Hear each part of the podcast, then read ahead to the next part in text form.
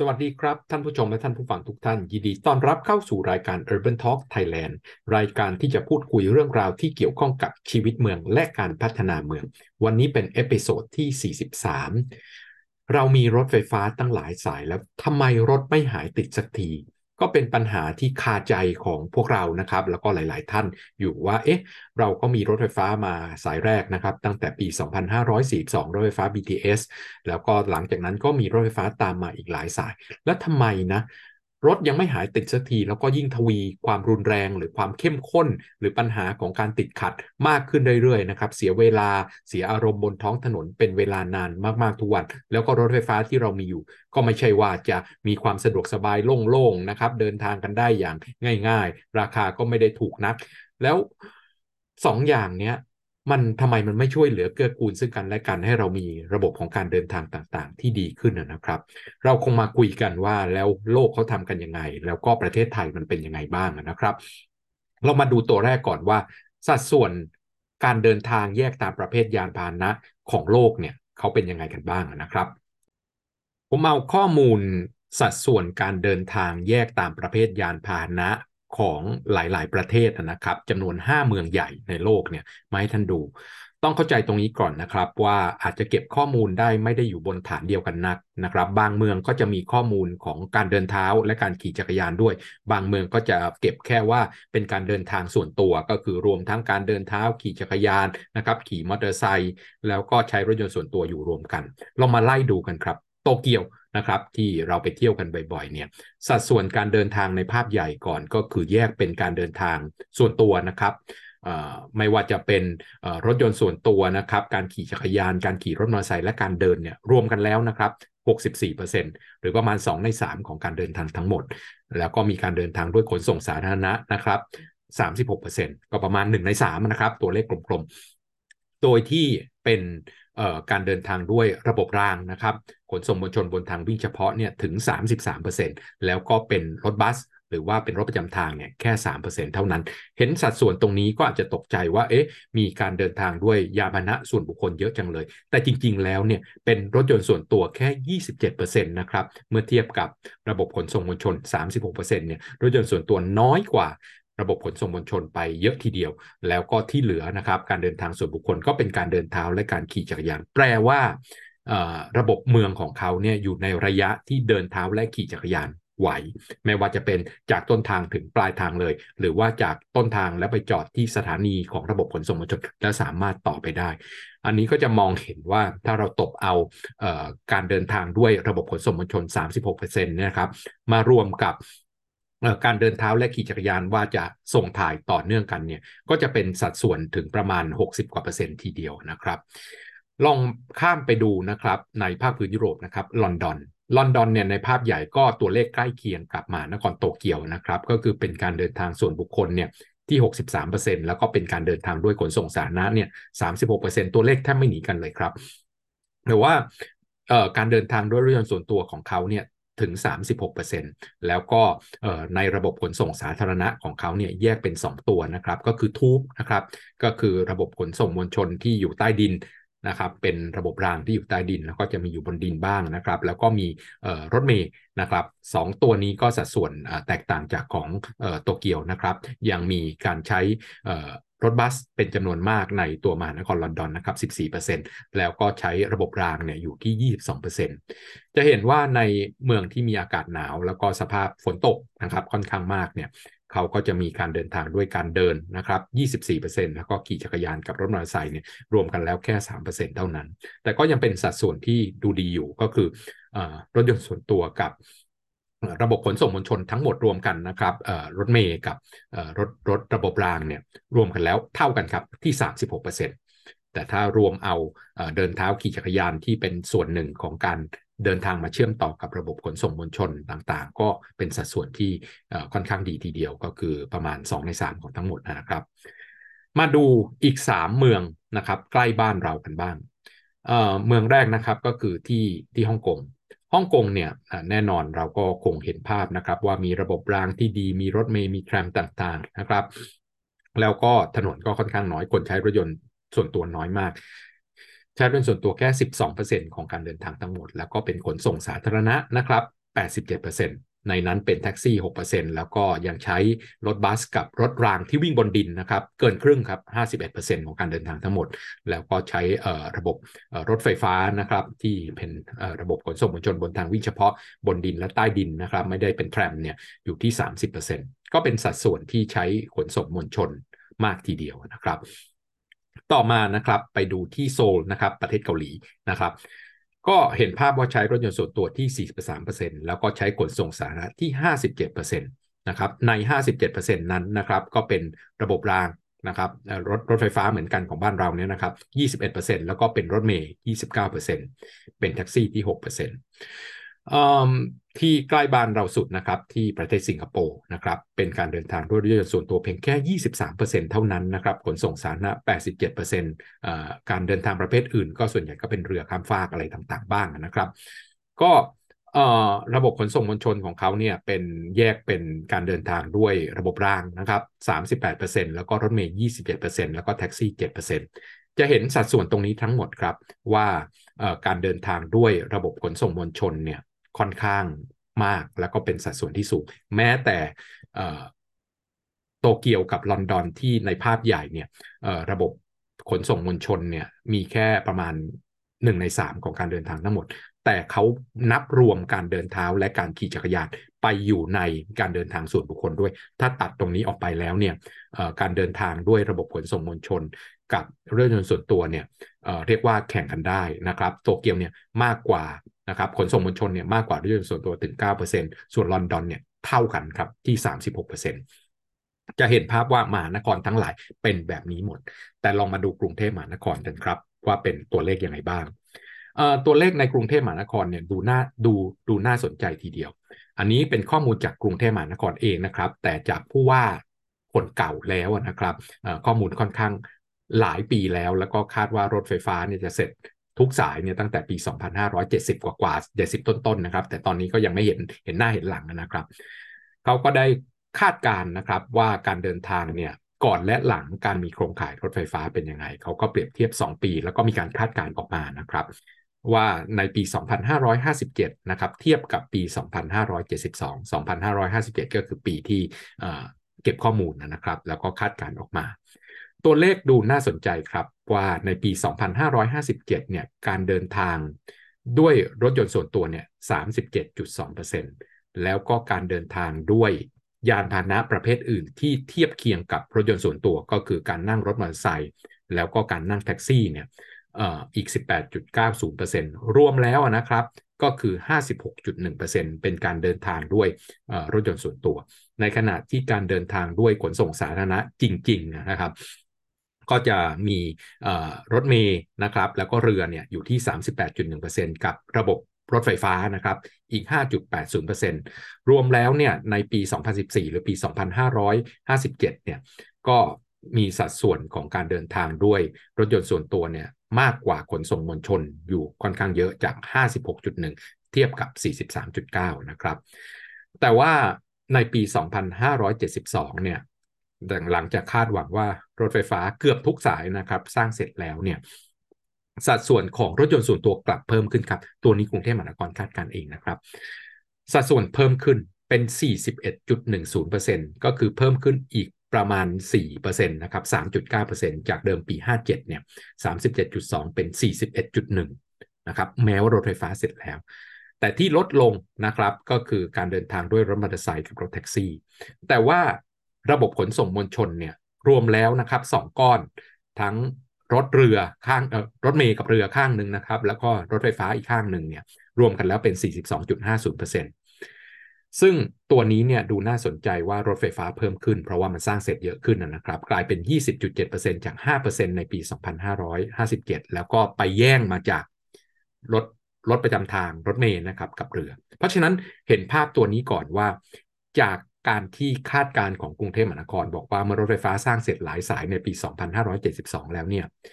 การเดินทางรถยนต์ส่วนตัวยังเพิ่มขึ้น 1.5%สวนทางกับขนส่งมวลชนที่ลดลง 1.5%เช่นกัน แล้วรถไฟฟ้าที่เพิ่มมากขึ้นเนี่ยไม่ได้ไปแย่ง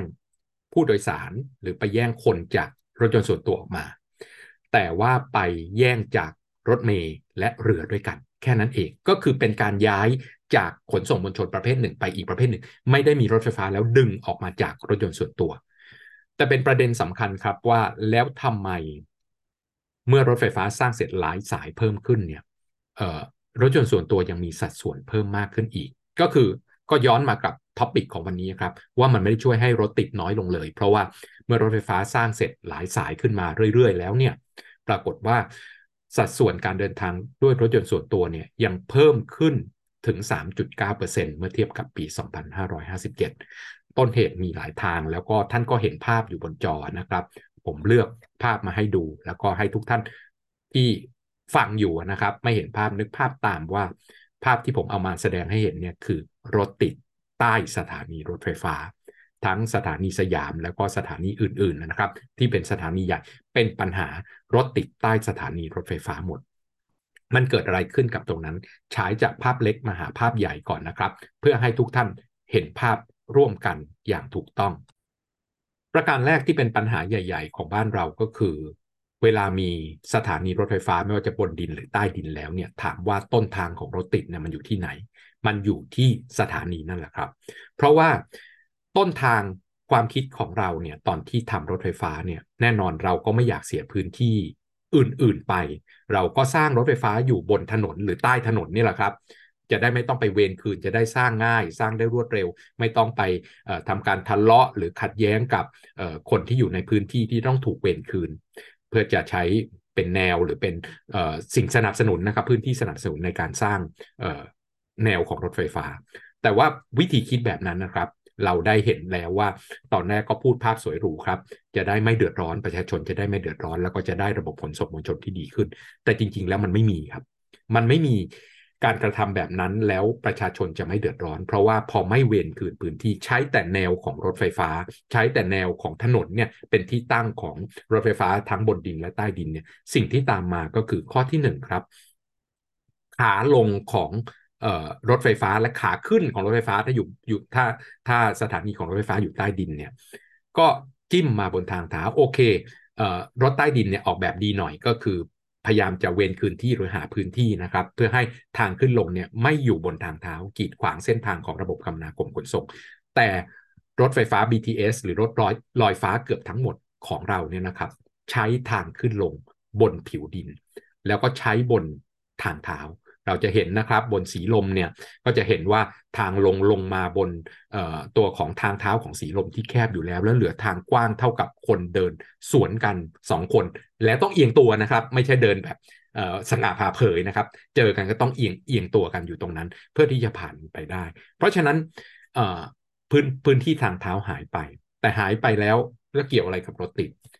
ไม่ใช่แค่จุดนั้นครับ เพราะว่าเราลืมครับว่า มันต้องมีการเชื่อมต่อ แปลว่าคนที่จะใช้รถไฟฟ้าเนี่ยเขาต้องมาด้วยยานพาหนะอะไรก็ตามเนาะจะเดินมาก็เดินมาบนทางเท้า จะนั่งวินมอเตอร์ไซค์มาก็ต้องจอดมีที่จอดให้วินมอเตอร์ไซค์จะมีพ่อแม่ญาติพี่น้องแฟนมารับส่งตรงสถานี ก็ต้องมีพื้นที่รองรับให้รถยนต์ของเขาจอด แต่ในเมื่อเราไม่หาพื้นที่เพื่อจะรองรับทั้ง Park and Ride และ kiss and ride หรือว่า drop off นะครับ ก็คือจอดแล้วส่งเนี่ย แล้วก็มาจอดรถนะครับ เพื่อที่จะเดินไปเดินเดินทางไปด้วยรถไฟฟ้า ถ้าไม่เตรียมพื้นที่แบบนั้นไว้ เขาจอดตรงไหนนะครับ จอดส่งผู้โดยสารตรงไหน ก็บนถนนนั่นแหละครับ แล้วเรามีรถไฟฟ้าเนี่ยเราหวังว่าถนนจะว่างขึ้นให้รถติดน้อยลง แต่ปรากฏว่าไปติดกันตรงสถานีรถไฟฟ้าครับ ผมเคยไปยืนดูครับ ตรงสถานีรถไฟฟ้ามีอะไรจอดบ้างที่จะต้องรับส่งคนหนึ่ง วินมอเตอร์ไซค์แน่นอนนะครับ 2. รถตู้ครับรถตู้เวลาที่มีการวิ่งไปสู่ชานเมืองเนี่ยถามว่าเขาวิ่งมาในเมืองหรือออกไปจากในเมืองไปถึงชานเมืองหมู่บ้านชานเมืองเนี่ยเขารับคนตรงไหนก็คนจากทั้งเมืองนะครับ นั่งรถไฟฟ้ามาแล้วก็มาต่อรถตู้นะเพื่อที่จะไปถึงจุดหมายปลายทางที่อยู่ชานเมือง รถยนต์ส่วนตัวนี้แน่นอนครับ มารับส่งลูกหลานนะครับเพื่อนแฟนและอื่น ๆ บริเวณสถานีก็ต้องมาจอดรับ รถเมย์ครับแน่นอนการเปลี่ยนถ่ายกับระบบขนส่งมวลชนบนทางวิ่งเฉพาะก็ต้องมีระบบระบบฟีเดอร์นะครับ ก็มีรถเมย์หลาย ๆ ที่ยังมีรถ2แถวนะครับ และอื่น ๆ ที่จะเข้ามาตอบสนองมันอีก เพราะฉะนั้นมาจอดตรงนี้ครับ แล้วถามว่าจอดตรงไหนครับ ก็ไม่เตรียมพื้นที่ดรอปออฟไว้ก็จอดบนพื้นผิวจราจร ที่เป็นเพนอินเดอ s หรือปัญหาหนักมาก ๆ ที่สุดนะครับ สถานีบางว่าครับบนถนนราชพฤกษ์ ตรงที่เป็นจุดตัดระหว่างเพชรเกษมกับตัวถนนราชพฤกษ์นะครับ มันมีสะพานสะพานลอยรถข้ามนะครับ ข้ามด้วย เพราะฉะนั้นตรงนั้นเนี่ยแคบเหลือแค่สองเลน แล้วก็เป็นสถานีที่ณวันนี้เป็นสถานีปลายทางก็คือคนที่อยู่บนถนนราชพฤกษ์ไกลๆนะครับ พ่อแม่พี่น้องเขาขับรถมาส่ง แล้วก็มารับกันตรงนี้แหละ แล้วก็ติดกัน เละเทะเลยครับแท็กซี่ก็ต้องมาจอดรอตรงนั้นเป็นแถวยาวนะครับทุกวันต้องเสียตำรวจ 2-3 คนครับ เพื่อจะไปจัดการตรงนั้นแล้วก็ไม่ได้แก้ปัญหาให้รถติดน้อยลงนะครับ นี่คือสิ่งที่เป็นวิสัยทัศน์ที่ขาดไปจริง ๆ ตอนที่เราทำรถไฟฟ้าแล้วทำให้รถติดมาจนถึงทุกวันนี้ อีกประเด็นหนึ่งครับ ว่าทำไมมีรถไฟฟ้าแล้วรถติด เพราะว่าคนไม่ใช้ครับ ถามว่าทำไมคนไม่ใช้ ก็คงคุ้นเคยกันดีนะครับ ราคารถไฟฟ้าแพง ถามว่าแพงแล้วเอ๊ะมันก็ไม่ได้แพงกว่ารถยนต์ส่วนตัวนี่ ลองไปดูตัวเลขเมื่อเทียบกับประเทศอื่นครับ เวลาที่มนุษย์เราเดินทางเนี่ย เราเดินทางจากต้นทางถึงปลายทาง แล้วเราคิดเวลาและคิดต้นทุนคือสิ่งที่เราจ่ายออกไปเนี่ยไม่ได้คิดแค่รถไฟฟ้า แต่เราคิดจากต้นทางถึงปลายทางไอ้ปัญหาของบ้านเราเนี่ยมันมาจากโครงสร้างของเมืองที่เป็นซูเปอร์บล็อกทำให้ต้นทุนของการเดินทางด้วยขนส่งมวลชน ถ้าคุณจะขึ้นรถไฟฟ้าเนี่ย มันไปเสียเงินกับก่อนและ หลังรถไฟฟ้าค่อนข้างมาก เป็นสัดส่วนที่ค่อนข้างใหญ่เผลอๆอาจจะเท่ากันหรือมากกว่าค่าโดยสารรถไฟฟ้าไปกลับซะอีก สมมุติว่าถ้าท่านอยู่ในบ้านในซอยลึกๆ เพราะว่าบล็อกของเราใหญ่นะครับ ท่านต้องนั่งวินมอเตอร์ไซค์จากบ้านถึงรถไฟฟ้าเนี่ยไปกลับ 30 บาท ไปกลับรวมกันแล้วเนี่ยไม่ใช่ 30ครับขอไป 60 บาท เที่ยวละ 30 แล้วก็ลงแล้วก็ต้องต่ออีก 20 ไปกลับ 40นะครับรวมกัน ก่อนที่จะเข้าและหลังออกจากระบบรถไฟฟ้าเนี่ยท่านเสีย 100 บาทเข้าไปแล้ว 60บวกกับ40 แล้วรถไฟฟ้าอีก 50นะครับ60 บาท ไปกลับนะตีเลขกลมๆ100 บาท ก็คือครึ่งครึ่งเลยครับ เข้าถึงระบบรถไฟฟ้ากับออกจากระบบรถไฟฟ้า ครึ่งหนึ่ง ของค่าของตัวของค่าโดยสารทั้งหมด เพราะฉะนั้นจะบอกว่ารถไฟฟ้าราคาไม่ได้แพงนักเมื่อเทียบกับค่าครองชีพเล่นไม่ใช่ครับ เราต้องคิดต้นทุนทั้งหมด แล้ว 2 ตัวนี้รวมกันเนี่ยวันละ 200 บาท เดือนละ 5,000 บาทเนี่ยมันถูกกว่ามีรถยนต์ส่วนตัวแน่นอนครับ แต่ไม่ถูกกว่าอย่างมีนัยยะสำคัญ ต้องเข้าใจตัวนี้ครับ เราจะทำอะไรสักอย่างเราเปรียบเทียบ แน่นอนเราจะทำอะไรสักอย่างเราต้องเปรียบเทียบกับอย่างอื่นที่เป็นคู่แข่งกัน แล้ว เรื่องปกติครับในเมืองทั้งหลายในโลกที่เขามีสัดส่วนของการเดินทางด้วยระบบขนส่งมวลชน มากกว่ารถยนต์ส่วนตัวเนี่ยส่วนต่างของค่าใช้จ่ายในการเดินทางด้วยขนส่งมวลชนเนี่ยมันต่างกับรถยนต์ส่วนตัวอย่างมีนัยยะสำคัญ แต่ของบ้านเราเนี่ยมันต่างอย่างมีนัยยะสำคัญน้อย หรือแทบไม่มีนัยยะสำคัญเลย ถามว่าถูกกว่าไหมโดยรวมแล้วเนี่ยก็ ค่อนข้างถูกกว่านะครับ แต่ถูกกว่าไม่มาก เพราะอะไรครับ เพราะว่าข้อที่ 1 เราเสียค่าแรกเข้าทุกครั้ง เปลี่ยนทุกระบบนะครับ เราเสียค่าแรกเข้า อย่างที่ 2 ก็คือ รถยนต์ส่วนตัวเนี่ยถูกสนับสนุนด้วยอะไรหลายอย่างค่อนข้างเยอะ เมื่อเทียบกับประเทศอื่นที่เขามีสัดส่วนการเดินทางด้วยรถยนต์ส่วนตัวน้อยเนี่ย เราจะเห็นว่าเราระบ่นเสมอครับว่าโอ้ประเทศอื่น ๆ เนี่ยค่ามีรถอะคือค่ารถซื้อรถเนี่ย ถูกกว่าประเทศเราเยอะ เราเสียภาษีนำเข้าตั้งหลายร้อยเปอร์เซ็นต์นะครับ ค่าซื้อรถคันหนึ่งของเราแพงมากอะ แพงกว่าบ้านนะครับ หรือว่าราคาพอๆกับซื้อบ้านหลังหนึ่งอะเนาะ แต่ว่าสิ่งที่ประเทศอื่นที่เขามีราคารถยนต์ซื้อครั้งแรกเนี่ยราคาถูกเนี่ย แต่ค่ามีรถที่ต้องจ่ายเรื่อยๆเนี่ยเขาแพงกว่าเราเยอะครับ อย่างเช่น ค่าน้ำมันในภาคพื้นยุโรปเนี่ยแพงกว่าบ้านเราเนี่ยสามถึงสี่เท่านะครับ ตอหนึ่งหน่วยเนี่ยต่อหนึ่งลิตรเนี่ยแพงกว่าบ้านเราสามถึงสี่เท่าเอ่อค่ามีรถหรือการค่าใบขับขี่ก็แพงนะครับ ค่าต่อทะเบียนรถก็แพงค่าก็ย้อนกลับไปนิดค่าใบขับขี่เนี่ยบังคับว่าต้องเรียนแล้วคอร์สหนึ่งราคาแพงมากด้วยนะครับ แล้วไม่ใช่คอร์สเดียวแล้วจบ ค่าสอบใบขับขี่ก็แพง ค่าประกันรถก็แพง และสำคัญครับ ค่าจอดรถครับ หลายๆ เมืองไม่มีการจอดรถฟรีบนพื้นผิวจราจร ทุกเมืองทุกคนต้องไปจอดในตึก หรือถ้าจอดบนพื้นผิวจราจรจะต้องเสียเงินในราคาที่ไม่ถูกเลยครับ ราคาแพงมาก แต่บ้านเราเนี่ยยังมีที่จอดรถฟรีบนพื้นผิวจราจรอยู่ค่อนข้างเยอะ และในสำนักงงานและในที่จอดรถต่างๆที่เป็นแหล่งงานนะครับ และพื้นที่อื่นๆเนี่ยค่าจอดรถอยู่ในอัตราถูก หรือมีส่วนลดค่าจอดรถจากเจ้าของพื้นที่เช่นศูนย์การค้าลดราคาให้ เพราะฉะนั้น นัยยะสำคัญของการมีรถข้างหนึ่ง รถยนต์ส่วนตัวเนี่ยราคาไม่ได้แพงนักเมื่อมีรถแล้ว แล้วก็จะมีโอ้โปรโมชั่นของธนาคารต่างๆ ให้เราผ่อนนะครับ 4 ปี 5 ปี 6 ปี 7 ปีเนาะผ่อนกันไปเรื่อยๆ ก็ทำให้การมีรถเนี่ยมี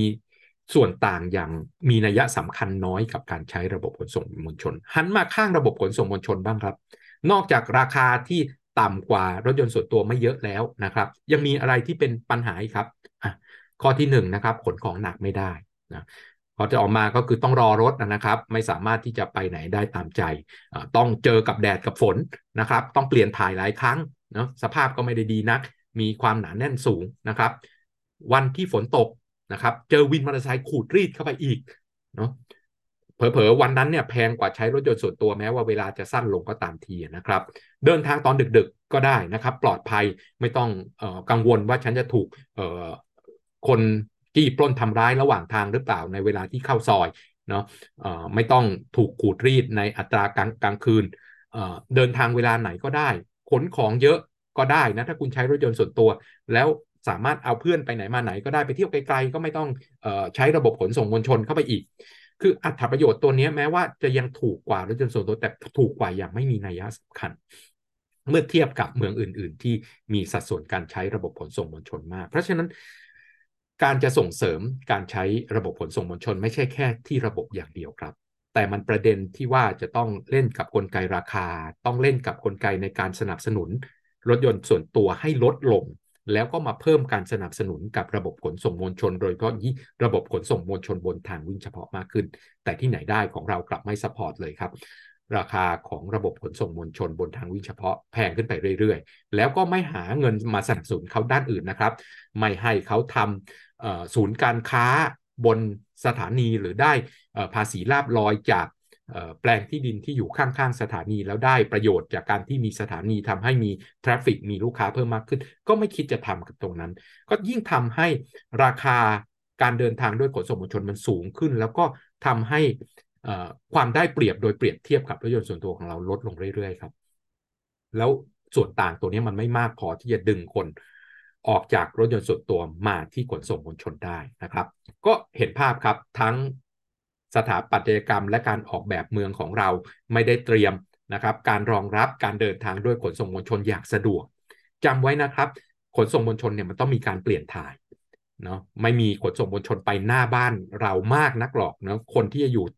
เดินมาขึ้นขนส่งมวลชนในระยะใกล้ๆรถไฟฟ้าอยู่หน้าบ้านเนี่ยมันไม่เยอะหรอกครับ แต่ว่าเขาต้องมาถึงขนส่งมวลชนอย่างสะดวกในราคาที่เหมาะสม และไม่ทำให้รถติดในเมือง อย่างที่เราไม่มี Park and Ride ไม่มี Drop Off ในพื้นที่ที่เหมาะสม Park and Ride ควรจะอยู่สถานีปลายทางทุกอัน เพราะว่าหลังหลังจากสถานีนี้แล้วเนี่ยมันไม่มีรถไฟฟ้าแล้วครับ มีแต่บ้านเดี่ยวแล้วเขาก็ต้องมีรถยนต์มารับมาส่งตรงสถานี แต่ไม่มี Park and Ride ซะงั้น ไม่มีจุด Drop Off ซะอย่างนั้น แล้วก็หลาย ๆ สถานีที่ควรจะมีจุด Drop Off ก็ไม่มีครับ เพราะฉะนั้นมันก็ไม่ได้ช่วยให้รถติดลดลงแถมราคาก็ยังเป็นปัญหาอีก เพราะฉะนั้นเราควรจะย้อนกลับไปคิดเรื่องแบบนี้ให้ละเอียดมากขึ้นก่อนที่เราจะทำอะไร สักอย่างแล้วก็คาดหวังผลประโยชน์จากมันอย่างที่สากลโลกเขาทำกัน วันนี้ก็ต้องลาไปอย่างแพงๆ แค่นี้แหละครับ กับ Urban Talk Thailand และถ้าท่านอยากทราบประเด็นอะไรเพิ่มเติมเกี่ยวกับ